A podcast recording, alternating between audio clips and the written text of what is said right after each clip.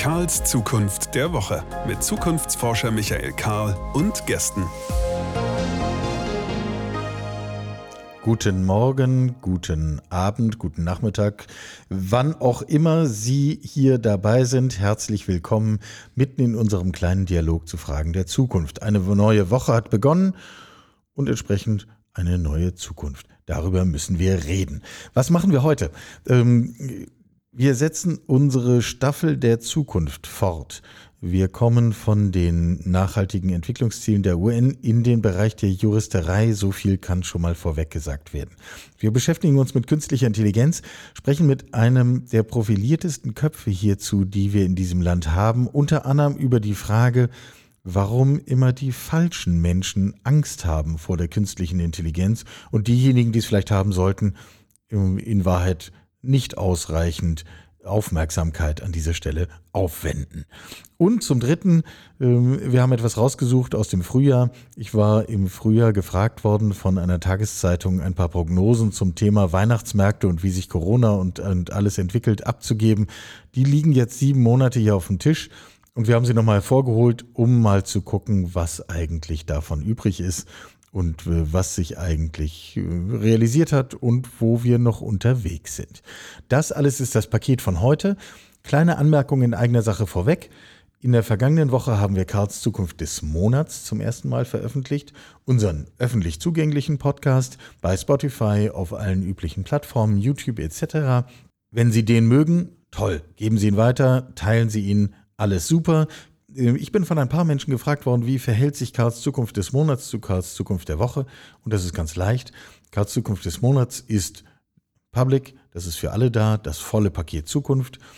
Und für diejenigen, die der Meinung sind, es wäre eine gute Idee, unsere Arbeit in unserem Institut mit einem kleinen Beitrag zu unterstützen, via Steady, äh, die bekommen das noch vollere Paket Zukunft, nämlich den wöchentlichen Podcast, den wir hier gerade hören, und dazu eben den vollen Einblick in Thesen und Arbeit und Studien und was alles in unserem Institut passiert, findet sich alles auf karlszukunft.de. Und äh, dazu kann ich aus meiner Sicht nur eines anmerken, nämlich dieses hier. Dafür vielen Dank. So sagen wir hier bei uns. Kommen wir zur Zukunftsstaffel. In der vergangenen Woche waren wir stehen geblieben bei Angela Krug. Sie ist Geschäftsführerin bei Engagement Global, einer der Organisationen, die sich um äh, das Vorantreiben der nachhaltigen Entwicklungsziele der Vereinten Nationen kümmert. Dort durfte dieser Tage eine wirklich gute Stimmung herrschen, nachdem der frisch gewählte neue US-amerikanische Präsident ja bereits angekündigt hat, sich hier deutlich anders zu positionieren als sein Vorgänger. Angela Krug hatte uns mit folgender Frage für die Staffel versehen. Mein Name ist Angela Krug und meine Frage an die Zukunft ist, wann werden wir die Gleichstellung aller Geschlechter erreicht haben? Und vor allem, woran werden wir das bemerken? Das war eine Frage, die zum einen natürlich unfassbar relevant ist, andererseits uns vor ein kleines Rätsel gestellt hat, nämlich, wen fragen wir hier eigentlich? Und wir sofort in der Diskussion gemerkt haben, es hängt ja schon bei der Frage, wessen Perspektive nehmen wir jetzt hier eigentlich ins Gespräch? Ähm, wir haben uns für folgende Perspektive entschieden, nämlich äh, das Ganze auch mal ein wenig von der rechtlichen Brille her zu betrachten. Tom Clint ist einer der profiliertesten juristischen Köpfe im Lande. Wenn man, wenn er nicht zuhört, dann kann man das so, glaube ich, mit Fug und Recht sagen. Ähm, bei Twitter hochaktiv, Rechtsanwalt, Partner bei NER und einer derjenigen, die in dem für manche doch immer noch neuen Feld von digitalen Fragen äh, juristisches Neuland nicht nur betritt, sondern auch bereitet. Seine Einschätzung zu der Frage von Angela Krug ist diese. Wann werden wir die Gleichstellung der Geschlechter erreichen und woran werden wir das merken? Eine gute Frage. Vorab möchte ich aber sagen, dass meiner Meinung nach eine Frauenantwort hier eine viel berufenere, authentischere und für uns eigentlich auch verbindliche Antwort ist. Wenn Frauen sagen würden, die Gleichstellung der Geschlechter ist erreicht, würde ich mich dem anschließen müssen, wollen, können. Ich glaube nicht, dass umgekehrt wir Männer ein Gefühl und ein Fingerspitzengefühl dafür haben, wann es soweit ist. Davon abgesehen ähm, wollen wir ja nicht äh, nur die juristische Gleichberechtigung, sondern wir brauchen eine allgemeine gesellschaftliche und politische und soziale Gleichbehandlung. Ähm, und die werden wir erst erreicht haben, wenn Frauen auf diese Frage dieselbe Antwort geben, wie Männer sie geben. Und daran werden wir es dann auch eines Tages erkennen. Juristisch ist ja schon viel passiert. Und äh, als neueste Entwicklung greift ja jetzt der Gesetzgeber auf die äh, grammatikalische Herausforderung zu, dass die deutsche Sprache für Substantive eben eine weibliche und eine männliche Form kennt, anders als etwa das Englische. Ähm, wir werden die Gleichstellung der Geschlechter am Ende auch dann bemerken und daran bemerken, dass jeder instinktiv beim Begriff Diversity an alles Mögliche denkt, nur nicht an Männer und Frauen. Gleichstellung ist also dann, wenn wir nicht mehr an Gleichstellung denken. Ähm, bemerkenswerte Position finde ich. Mindestens zwei Fragen bleiben offen, nämlich zum einen, was würde eigentlich jetzt die weibliche Perspektive auf diese Frage sagen? Wir bleiben da dran, holen die ein, holen sie ins Gespräch und reichen sie an dieser Stelle nach. Und zum Zweiten, äh, die Frage von Frau Krug zielt hier explizit auch auf viele Geschlechter. Also nicht nur einfach Männlein und Weiblein, sondern alles das, was sich drumherum, dazwischen auf anderen Ebenen äh, oder wie auch immer man es formulieren will, bewegt. Und auch diesem Strang müssen wir denke ich, das nehme ich jetzt aus dieser Diskussion mit, in diesem Podcast nochmal ausdrücklich nachgehen und uns auch hier mit der Frage von Zukunft von Geschlechtern beschäftigen. Wir gehen das an. Das Prinzip der Staffel ist immer das gleiche. Wer antwortet, darf die nächste Frage stellen. Tom Clint hat geantwortet. Hier ist seine Frage. Die Frage, die ich formulieren möchte, ist, wann werden wir Tierrechte kodifiziert haben? Und diese Frage nehmen wir mit in eine neue Woche. Die Einschätzung und Auflösung dazu gibt es im nächsten Podcast. Sprechen wir doch mal über künstliche Intelligenz. Ein fast schon etwas irritierender Satz in einem Podcast, der sich mit Fragen der Zukunft beschäftigt. Ähm, man könnte ihn irritierend nennen, weil gähn, haben wir doch schon x-fach drüber gesprochen. Oder aber, äh, das ist nur ein Hype, das wird alles nicht so heiß gegessen, wie es gekocht wird. Oder aber die künstliche Intelligenz ist die Schlüsselqualifikation, die uns fehlt, woran wir merken werden, dass wir von China oder setze beliebige andere Länder an dieser Stelle ein, äh, längst abgehängt sind und wir eigentlich äh, zwar noch auf der Bühne stehen, aber eigentlich im großen Theaterspiel der Welt keine große Rolle mehr spielen. Kurzum, ein nach Belieben aufgeladener Begriff. Das lässt mir keine Ruhe. Wir müssen das klären. Wir müssen darüber sprechen. Sprechen tun wir darüber heute mit Chris Boos. Chris Boos ist äh, zum einen Auskenner, er ist IT-Unternehmer, seit langem selbst mit diesen Themen rund um künstliche Intelligenz beschäftigt in seiner Unternehmerrolle und er ist Mitglied des Digitalrates der Bundesregierung, kennt also auch die Ebene, wie wir damit gesellschaftlich umgehen, wie wir damit politisch umgehen, wie wir damit steuernd umgehen und wer ihm eigentlich zuhört, wenn er darüber spricht, was dazu zu sagen ist. Ähm, und im Gespräch, äh, nun, ich habe ihm erstmal gesagt, wir müssen vorne anfangen. Also das große Bild. Wenn wir alles richtig machen in den kommenden Jahren, was werden wir dann in, sagen wir mal, zehn Jahren erreicht haben? Wo führt künstliche Intelligenz uns im besten Sinne hin?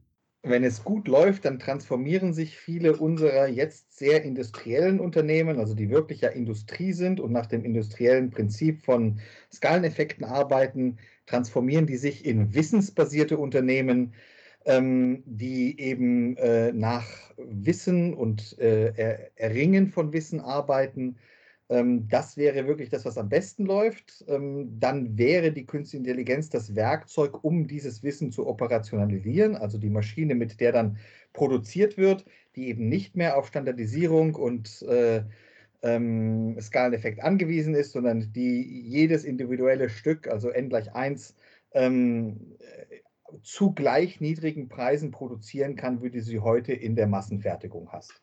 Und das ist quasi mhm. der Übergang von der Industrie äh, in die Wissensökonomie. Und die künstliche mhm. Intelligenz ist halt das Werkzeug, mit dem man das Wissen anwendbar macht tatsächlich. Ja, das heißt also, wenn ich mal ganz handfest frage, was habe ich eigentlich davon?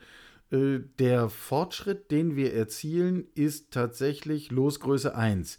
Wir versetzen uns in die Lage, ganz handfeste Produkte, die du und ich nutzen und alle anderen auch, äh, hoch zu individualisieren und das im industriellen Standard und zu industriellen Preisen. Ja, das ist richtig, aber ich, zu industriellen Preisen eh, und jetzt ist der wichtige Teil des Losgröße 1 alleine ist ja schon eine Formulierung der Industrie, ja, des Skaleneffekts. Ja. Warum sagen wir nicht einfach, ähm, wir machen etwas wirklich automatisch, ohne Standardisierung? Das ist, was ja. dabei rauskommt. Also äh, die Digitalisierung beendet jede Form von Standard, wie wir sie kennen. Für die Produktion. Also ich glaube, wir wollen schon noch Standards haben, wie in Gesundheitsstandards und so, also Maßstäbe für uns. Ja. Aber in der Produktion ist es tatsächlich so. Weil wir darauf. So, damit wird natürlich auch die, der, der, Mensch aufgewertet, oder? Weil heute hast du den Mensch ja wirklich als Produktionsfaktor.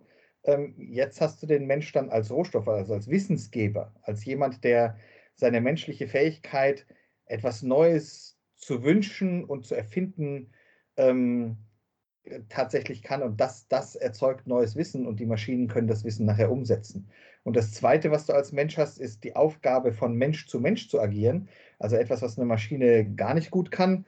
Ähm, und ich glaube, das, das sieht man ja auch. Also die, die Leute wollen gerne eigentlich den Tante-Emma-Laden zurück, aber zu äh, all die Preisen. Ja? Und ja. Äh, das, das ist halt hier äh, das, was möglich wird. Und ich, ich glaube, deswegen ist es auch kein Konflikt.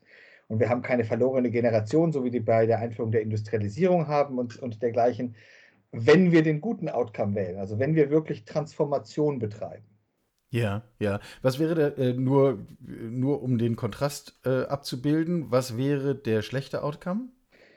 Der schlechte Outcome wäre Disruption, also dass wirklich alles disruptiert wird, dass unsere Industrien und Industriebetriebe es nicht schaffen, sich zu transformieren, sondern dass äh, die wenigen wirklich digitalen Player, die es gibt, in jede Branche reinhauen äh, und am Ende des Tages die alle ersetzen. Ich glaube, das wäre ein ganz beschissener Outcome, äh, weil wir dann äh, uns äh, A von der Marktwirtschaft und B von der Freiheit verabschieden würden.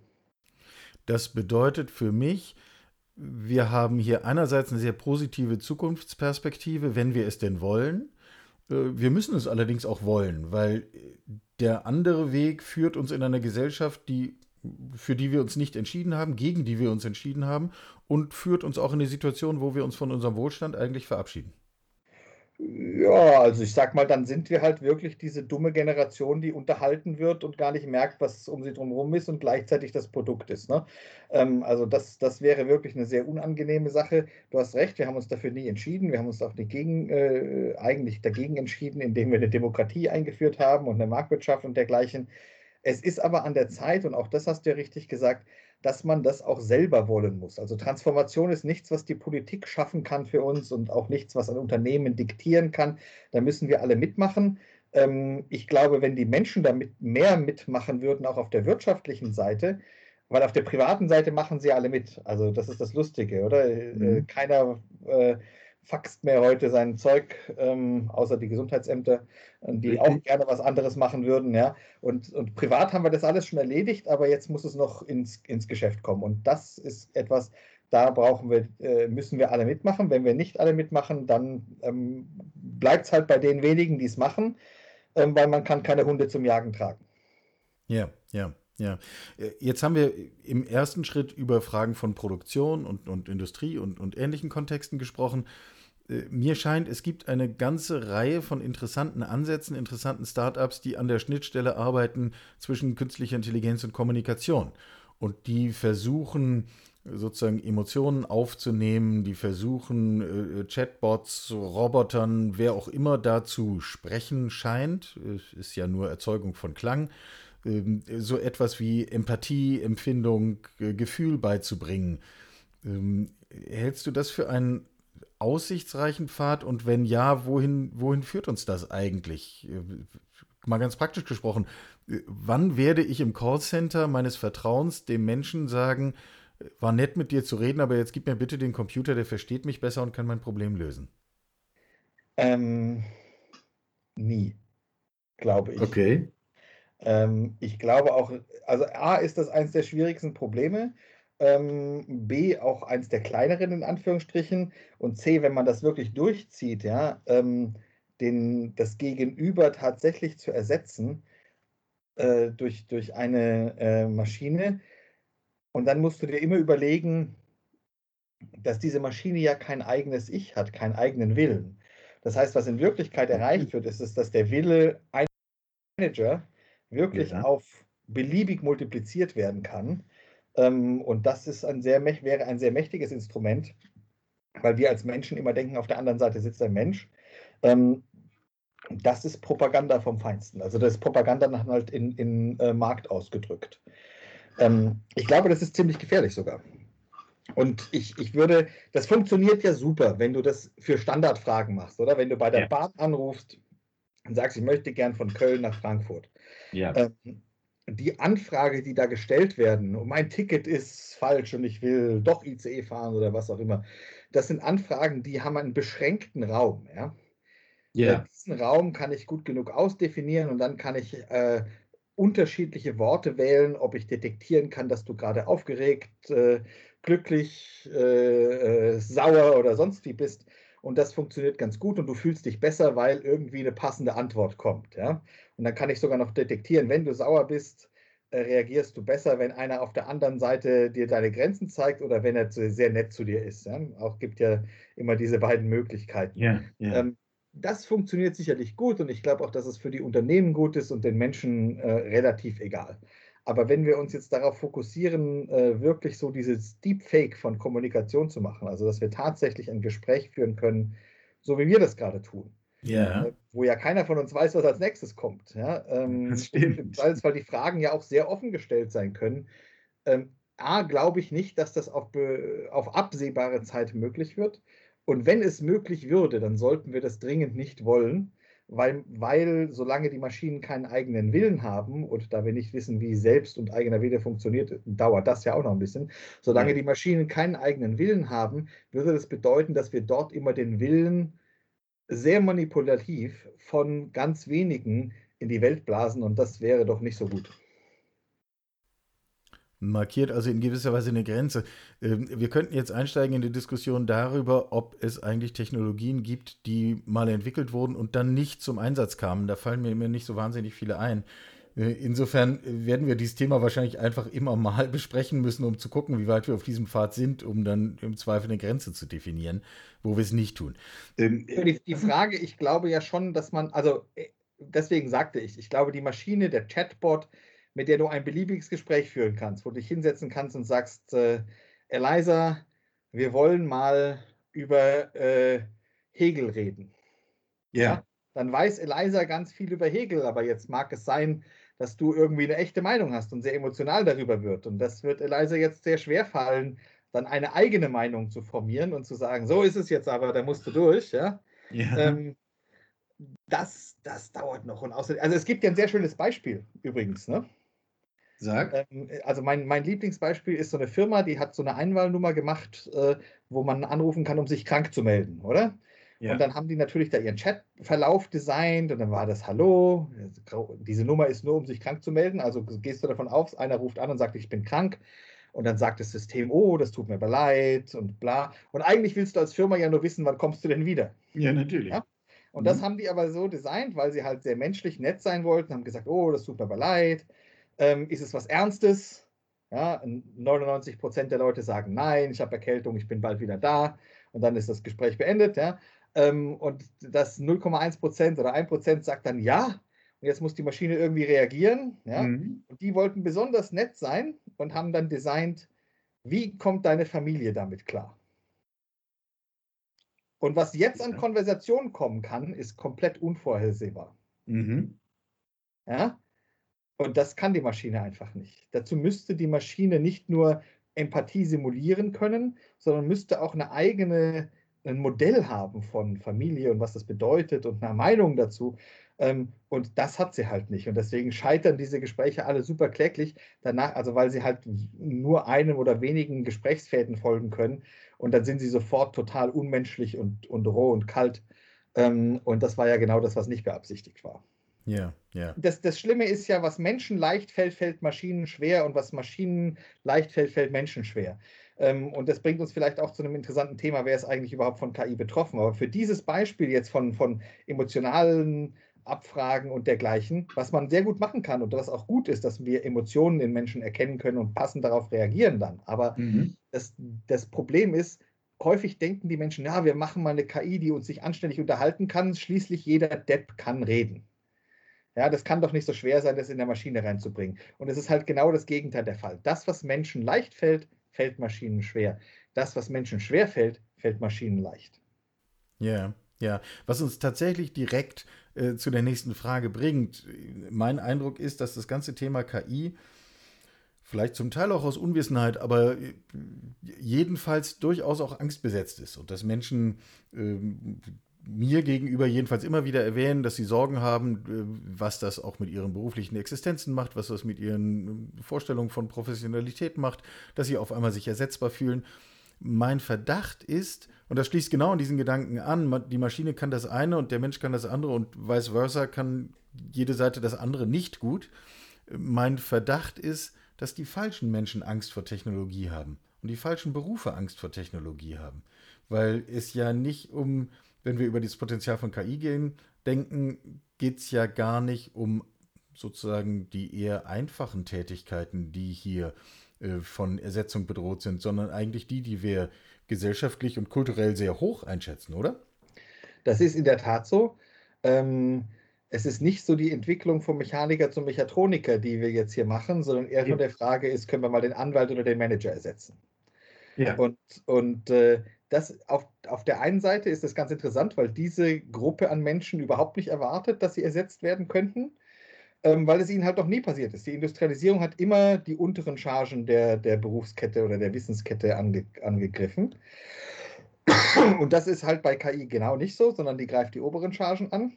Mhm. Und es hat aber gleichzeitig den Vorteil, dass wir dort äh, Leute haben, die wesentlich leichter was Neues machen können, ähm, die also nicht so einen riesen Framework um äh, Ausbildung und, und dergleichen brauchen, sondern die vorhandenen Wissen schon reüssieren können. Mhm.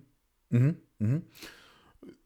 Und äh, für die das dann im Einzelfall wahrscheinlich in einem künftigen Rückblick sogar eine positive Entwicklung sein kann. Ja, sicher, weil ich meine, wir gucken mal, wir bringen Leute heute, gut ausgebildete Leute, die studieren x Jahre und dann werden die Sachbearbeiter und machen Tag ein, Tag aus das Gleiche. Ja. Ein Wunder, dass die sich x Hobbys suchen müssen, weil sonst würden die ja komplett blöde werden. Ja, und trotzdem mit Mitte 40 eine Midlife-Crisis haben. Ja, aber natürlich haben die eine, weil sie haben ja gar keinen Sinn in ihrem Beruf. Ja, ja, genau. Okay. Ähm, also Faustregel, wenn wir über künftige Schritte von Digitalisierung reden, dann muss sich nicht die Steuerberater Fachgehilfin äh, Sorgen um ihre Tätigkeit machen, sondern es muss sich der Steuerberater fragen, ob seine Kompetenz in ungeordnete Daten Ordnung zu bringen nicht etwas ist, was eine künstliche Intelligenz viel besser erledigen kann. Also zumindest das Letztere eher als das Erstere, ja? Oder schneller. Ja, genau. Ähm, drehen wir die Frage mal um. Wir haben jetzt über die Technologie gesprochen. Was brauche ich eigentlich als Mensch, individuell oder in Gruppen oder in Gesellschaft? Was brauchen wir eigentlich insgesamt an Kompetenzen, um mit dieser Entwicklung hin zu einem Mehr an Technologie und einer leistungsstärkeren künstlichen Intelligenz äh, angemessen umgehen zu können? Jetzt kommt was wirklich Schönes du brauchst eigentlich gar keine Kompetenzen, die du nicht als Mensch schon bei Geburt mitgeboren krieg, äh, mitgebracht kriegst. Okay. es gibt zwei große Kompetenzen, die du brauchst. Die erste Kompetenz ist Neugier. Ja. Ja, weil wenn die Aufgabe des Menschen ist, neues Wissen zu machen, ähm, und neue Erfahrungen beizutragen und so weiter, dann musst du nur neugierig sein, den, des, den inneren Wunsch haben, etwas Neues zu machen. Also nicht neugierig wie im Sinne von die Bildzeitung, sondern neugierig im Sinne von, ich möchte etwas Neues erfahren, es ist toll.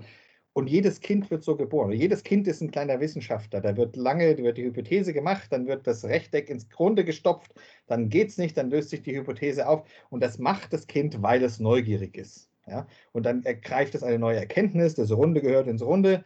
Ähm, und dann wird diese Erkenntnis am besten an die KI weitergegeben und dann macht die KI alles äh, der weiter von und der kann sich mit dem nächsten neugierigen Thema beschäftigen. Mhm. Und das, was für uns so schwierig ist, wir treiben ganz vielen Leuten während der Ausbildung die Neugier aus. Wir versuchen, ähm, äh, das schnellst wachsende Feld im Finanzsektor ist Compliance. Das ist das Gegenteil von Curiosity. Ja? ja, ja. Ähm, wir, Uniformität ja, statt mhm. Individualismus. Wir mhm. brauchen diese Neugier gekoppelt mit Respekt, sonst ist es gesellschaftlich unwürdig. Aber die Neugier ist das Zentrale ähm, und damit wird jeder geboren. Und das Zweite, was wir brauchen, weil das die große menschliche Eigenschaft ist, die Maschinen einfach nicht haben, ist die Empathie. Den Wunsch, anderen Menschen äh, etwas Gutes zu tun, sie lächeln zu sehen. Und da gibt es ja. ja. auch viel Research zu, oder? Dass wenn du nicht ein Soziopath bist von äh, äh, deinem Verhalten her, glücklicher macht, etwas geschenk, äh, zu verschenken, als etwas geschenkt zu kriegen, weil du lieber ja. den anderen lächeln siehst. Und mhm. das ist eine Eigenschaft, die wir heute ja auch den Menschen austreiben. Das ist in der Firma und sagst, wir sind ja kein Sozialverein äh, und bringen den Leuten bei, eiskalt zu sein und so weiter und so fort.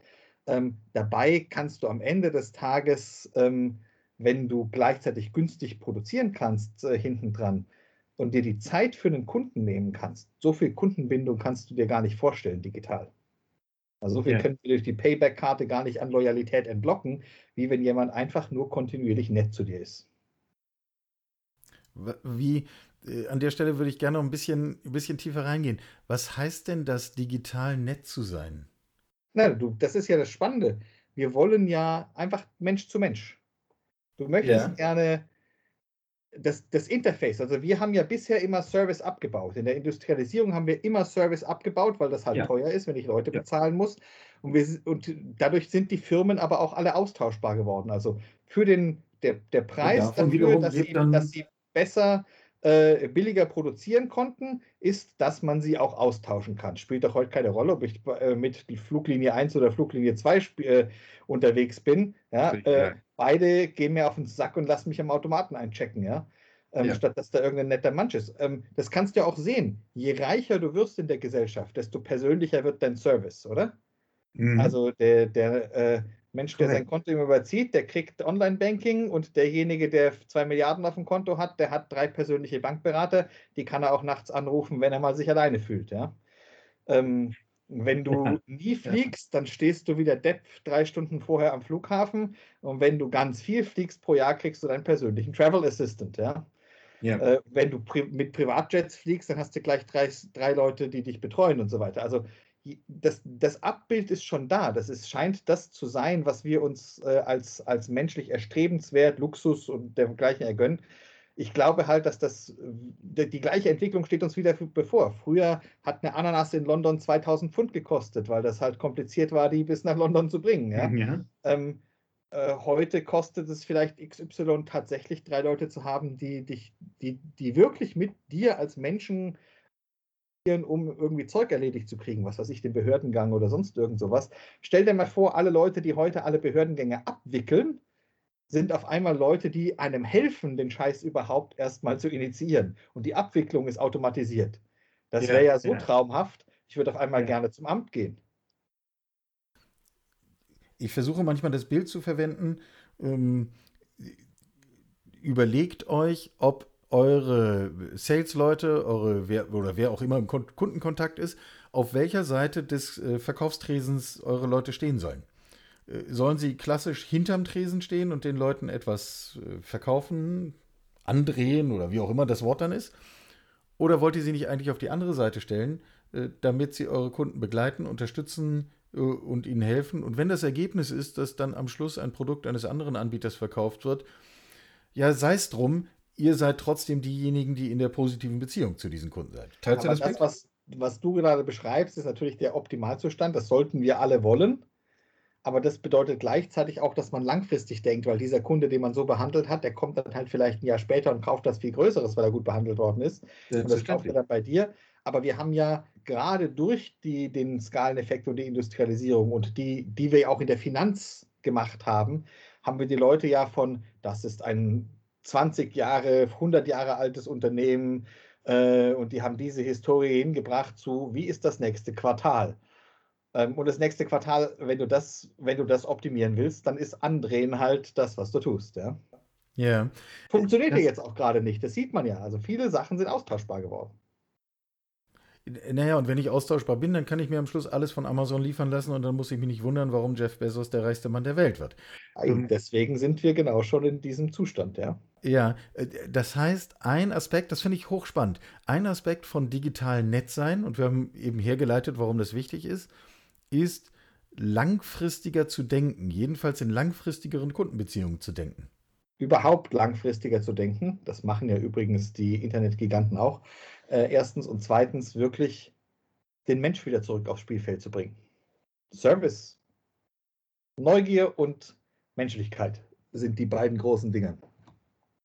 Und dem ist jetzt in unserem heutigen Gespräch wirklich kaum noch etwas hinzuzufügen, ohne gleichzeitig wieder etwas wegnehmen zu müssen. Ich danke dir ähm, und äh, freue mich auf eine Fortsetzung unseres Gesprächs, um einfach unseren grundsätzlichen Update-Blick äh, immer wieder mal auf die Lage zu werfen. Ja, wir hätten jetzt noch ein Stündchen weiterreden können. Ich fand es echt super. Vielen Dank. Sehr gern und wir machen das aber in Abschnitten, immer mal wieder. Okay. Irgendwas mit Glühwein. So äh, war die Headline eines Interviews mit mir, das am 14. April in den Nürnberger Nachrichten erschienen ist. Zum damaligen Zeitpunkt war der Blick auf Weihnachtsmärkte, nun, wie soll man sagen, äh, etwas eigenwillig, Mitte April darüber nachzudenken. Aus einer Nürnberger Sicht können wir uns noch mal kurz vergegenwärtigen, ist der natürlich aber übers gesamte Jahr relevant. Wir reden hier über etwas mit dem Nürnberger Christkindlesmarkt, was sich so in der Größenordnung Münchner Oktoberfest und ähnliches jedenfalls gefühlt bewegt. Und in diesem Interview, man kann das online nachlesen, äh, haben wir einmal einen kleinen Rundumschlag gemacht. Wir waren quasi mitten in der ersten Phase intensiver Kontaktbeschränkungen und dann ruft man halt den Zukunftsforscher an und fragt, was von dem, was wir gerade erleben, bleibt eigentlich, was bedeutet etwas und wo geht es jetzt eigentlich hin? Wie ist denn die Zukunft? Und wenn man sich das heute anschaut, ist es insofern interessant, was wir damals schon wissen konnten. Äh, Das eine, äh, wir haben gesprochen in dem Interview über Fragen von Veränderung von Arbeitswelt, von Organisation, von Geschäftsreisen, von Homeoffice vor allem. Und ich habe damals die These vertreten, das, was wir gerade erleben, ist nachhaltig. Das ist nicht eine kurze Phase, in der mal jeder von zu Hause arbeitet, sondern ein grundlegender Wandel, der nicht wieder weggeht. Und wenn wir heute darauf schauen, dann sehen wir, dass längst Großkonzerne beschlossen haben, ihre Büroflächen äh, grundlegend zu reduzieren, weil sie ihre Leute dauerhaft dezentral arbeiten lassen. Mehr und mehr Unternehmen sagen ihren Leuten, Hauptsache die Ergebnisse stimmen, mach doch, wann du willst und wo du willst.